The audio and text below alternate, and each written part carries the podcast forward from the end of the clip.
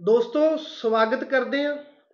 ਹਮੇਸ਼ਾ ਮੇਰੀ ਇਹੀ ਕੋਸ਼ਿਸ਼ ਰਹਿੰਦੀ ਆ ਕਿ ਜੋ ਰੀਸੈਂਟ ਰਿਜ਼ਲਟ ਐਂਡ ਉਹਨਾਂ ਦੇ ਵਿੱਚੋਂ ਕਾਫੀ ਇਦਾਂ ਦੇ ਕੇਸ ਹੁੰਦੇ ਨੇ ਜੋ ਸਾਨੂੰ ਲੱਗਦਾ ਵੀ ਕਿਤੇ ਨਾ ਕਿਤੇ ਇਹ ਡਿਸਕਸ ਕਰਨੇ ਜ਼ਰੂਰੀ ਆ, ਕਿਉਂਕਿ ਇਦਾਂ ਦੀਆਂ ਪ੍ਰੋਫਾਈਲਸ ਵਾਲੇ ਐਪਲੀਕੈਂਟ ਹਮੇਸ਼ਾ ਉਲਝੇ ਰਹਿੰਦੇ ਆ।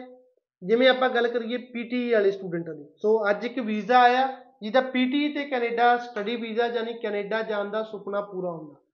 ਸੋ ਸਟੂਡੈਂਟ ਨੇ ਪੀਟੀ ਕੀਤੀ ਹੈ। ਨਾਲ ਨਾਲ ਸਟੂਡੈਂਟ ਦੀ ਬੈਚਲਰ ਆਫ ਆਰਟਸ ਜਿਹੜੀ ਸਟੱਡੀ ਕੀਤੀ ਹੈ। ਸੋ ਬੀਏ ਵਾਲੇ ਸਟੂਡੈਂਟ ਵੀ ਕਿਤੇ ਨਾ ਕਿਤੇ ਕਨਫਿਊਜ਼ਡ ਹੁੰਦੇ ਨੇ।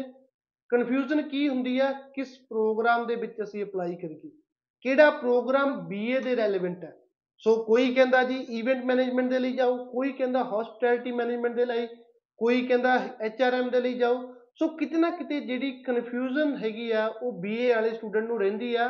ਅਬਾਊਟ ਪ੍ਰੋਗਰਾਮ ਸੋ ਸਾਡੀ ਜਿਹੜੀ ਕੋਸ਼ਿਸ਼ ਇਹੀ ਰਹਿੰਦੀ ਆ ਵੀ ਜਿਹੜੇ ਸਵਾਲ ਜ਼ਿਆਦਾ ਬਾਰੀ ਕਾਉਂਸਲਿੰਗ ਕਰਦੇ ਵੇਲੇ ਸਾਡੇ ਸਾਹਮਣੇ ਆਉਂਦੇ ਆ, ਮੇਰੀ ਐਂਡ ਕਾਉਂਸਲਰ ਦੀ ਕੋਸ਼ਿਸ਼ ਹੈ ਉਹ ਨੋਟ ਕਰਦੇ ਆ ਐਂਡ ਉਸ ਦੇ ਬਾਰੇ ਜ਼ਿਆਦਾ ਤੋਂ ਜ਼ਿਆਦਾ ਅਸੀਂ ਬੋਲਦੇ ਆ ਵੀ ਉਸ ਦੀ ਡਿਟੇਲ ਜਿਹੜੀ ਦਿੱਤੀ ਜਾਵੇ।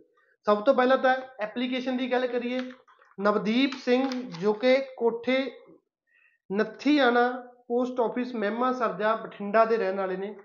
ਨਵਦੀਪ ਸਿੰਘ ਦੀ origignal ਪਾਸਪੋਰਟ ਰਿਕੁਐਸਟ ਤੁਸੀਂ ਦੇਖ ਸਕਦੇ ਹੋ। ਸੋ ਨਵਦੀਪ ਸਿੰਘ ਨੂੰ ਇਹ ਪਾਸਪੋਰਟ ਰਿਕੁਐਸਟ ਜਿਹੜੀ ਹੈਗੀ ਆ, ਆਪਾਂ ਕਹਿ ਸਕਦੇ ਆ ਵੀ ਅਪਰੋਕਸੀਮੇਟਲੀ 2 ਮਹੀਨਿਆਂ ਦੇ ਵਿੱਚ ਮਿਲੀ ਆ। ਕਿਉਂਕਿ ਇਹਨਾਂ ਦੀ ਐਪਲੀਕੇਸ਼ਨ ਜਿਹੜੀ 31 ਅਗਸਤ ਨੂੰ ਸਬਮਿਟ ਹੁੰਦੀ ਆ ਐਂਡ 28 ਅਕਤੂਬਰ ਨੂੰ ਇਹਨਾਂ ਨੂੰ origignal ਪਾਸਪੋਰਟ ਰਿਕੁਐਸਟ ਯਾਨੀ ਅੱਜ ਪਾਸਪੋਰਟ ਰਿਕੁਐਸਟ ਆਈ ਹੈ ਸੋ ਐਜੂਕੇਸ਼ਨ ਮੈਂ ਪਹਿਲਾਂ ਦੱਸਿਆ BA 2021 ਦੇ ਵਿੱਚ ਕੀਤੀ ਹੈ ਵਿਦ ਜਨਰਲ ਸਬਜੈਕਟ ਸੋ ਉਸ ਤੋਂ ਬਾਅਦ ਇਹਨਾਂ ਨੇ ਪੀਟੀ ਕੀਤੀ ਹੈ। ਪੀਟੀ ਦਾ ਸਕੋਰ 65 ਸੀ, ਇੱਕ ਚੰਗਾ ਸਕੋਰ ਸੀ।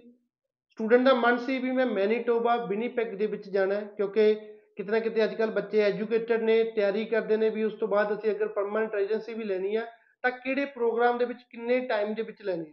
ਸੋ ਪੀਆਰ ਦੇ ਪ੍ਰੋਗਰਾਮ ਦੇਖੀਏ ਤਾਂ ਮੈਨੀਟੋਬਾ ਪ੍ਰੋਵਿੰਸ਼ੀਅਲ ਨੋਮਨੀ ਪ੍ਰੋਗਰਾਮ ਜਿਹੜਾ one of the best programme ਹੈ ਸਟੂਡੈਂਟ ਦੇ ਲਈ ਪੀਆਰ ਲੈਣ ਦੇ ਲਈ। ਸੋ ਸਟੂਡੈਂਟ ਨੂੰ ਸਿੰਨੀਬਰਨ ਕਮਿਊਨਿਟੀ ਕਾਲਜ ਦੇ ਵਿੱਚ ਹਿਊਮਨ ਰਿਸੋਰਸ ਮੈਨੇਜਮੈਂਟ ਸਿੰਨੀਬਰਨ ਕਮਿਊਨਿਟੀ ਕਾਲਜ ਦਾ ਜੋ ਵਿਨੀਪੈਗ ਕੈਂਪਸ ਆ ਉਸ ਦੇ ਵਿੱਚ ਬੱਚਾ ਜਾ ਰਿਹਾ ਐਂਡ ਐਚਆਰਐਮ ਦਾ ਪ੍ਰੋਗਰਾਮ ਬੱਚਾ ਜਿਹੜਾ ਉਹ ਲੈ ਕੇ ਜਾ ਰਿਹਾ। ਸੋ ਕਿਤੇ ਨਾ ਕਿਤੇ ਇਹਨਾਂ ਨੂੰ ਕਿਹਾ ਵੀ 2 ਮਹੀਨਿਆਂ ਦੇ ਵਿੱਚ ਜਿਹੜਾ ਇਹਨਾਂ ਦਾ ਸੁਪਨਾ ਜਾਂ ਕੈਨੇਡਾ ਜਾਣ ਦਾ ਪੂਰਾ ਹੋਇਆ। ਸੋ ਨਾਲ ਨਾਲ ਮੈਂ ਦੱਸ ਦੇਣਾ ਚਾਹਣਾ ਕਿਉਂਕਿ ਨਵਦੀਪ ਦੀ ਐਪਲੀਕੇਸ਼ਨ ਜਿਹੜੀ ਨਾਨ ਐਸਡੀਐਸ ਸੀ ਅਪਰੋਕਸੀਮੇਟਲੀ 30 ਲੱਖ ਰੁਪਏ ਦੇ ਫੰਡ ਇਹਨਾਂ ਨੇ ਸ਼ੋਅ ਕੀਤੇ ਸੀ। ਸੋ ਮੇਰੀ ਕੋਸ਼ਿਸ਼ ਇਹੀ ਰਹਿੰਦੀ ਹੈ ਵੀ ਪੀਟੀ ਵਾਲੇ ਯਾਨੀ non S D S category ਦਾ ਐਸਡੀਐਸ ਨਾਲੋਂ ਬਹੁਤ ਡਿਫਰੈਂਟ ਡਿਫਰੈਂਸ ਹੁੰਦਾ।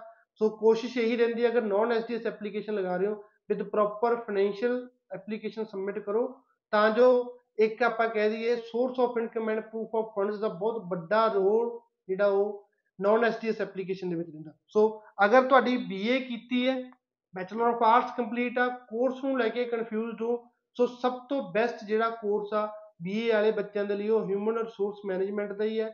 ਐਚਆਰਐਮ ਦੇ ਵਿੱਚ ਬੀਏ ਵਾਲੇ ਬੱਚਿਆਂ ਦੇ ਵੀਜ਼ਾ ਚਾਂਸਸ ਬਹੁਤ ਚੰਗੇ ਰਹਿੰਦੇ ਉਸ ਤੋਂ ਬਾਅਦ ਇਵੈਂਟ ਪਲੈਨਿੰਗ ਵੀ ਜਿਹੜਾ ਇੱਕ ਚੰਗਾ ਕੋਰਸ ਹੈ, ਅਗਰ ਇਵੈਂਟ ਪਲੈਨਿੰਗ ਦੇ ਵਿੱਚ ਵੀ ਜਾ ਸਕਦੇ ਹੋ। ਐਂਡ ਕਈ ਕਾਲਜਸ ਹੈਗੇ ਨੇ ਜਿਨ੍ਹਾਂ ਦੇ ਵਿੱਚ ਹਸਪਿਟੈਲਿਟੀ ਦਾ ਪੋਸਟ ਗ੍ਰੈਜੂਏਟ ਡਿਪਲੋਮਾ ਕਿਤਨਾ ਕਿਤੇ ਉਹ ਵੀ ਇੱਕ ਚੰਗਾ ਕੋਰਸ ਹੈ ਬੈਚਲਰ ਵਾਲੇ ਬੱਚੇ ਲਈ।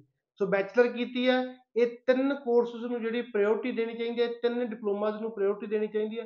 ਫਸਟਲੀ ਹਿਊਮਨ ਰਿਸੋਰਸ ਮੈਨੇਜਮੈਂਟ ਉਸ ਤੋਂ ਬਾਅਦ ਇਵੈਂਟ ਪਲੈਨਿੰਗ ਜਾਂ event management and hospitality management hotel and resort operation ਜਾਂ ਹੋਟਲ ਐਂਡ ਰੈਸਟੋਰੈਂਟ ਮੈਨੇਜਮੈਂਟ ਦਾ ਜਿਹੜੇ ਡਿਪਲੋਮੇ ਹੁੰਦੇ ਨੇ, ਇਹ ਚੰਗੇ ਕੋਰਸ ਨੇ ਆਫਟਰ ਬੈਚਲਰ ਸਟੱਡੀ ਵੀਜ਼ਾ ਪ੍ਰਾਪਤ ਕਰਨ ਦੇ ਲਈ। ਧੰਨਵਾਦ।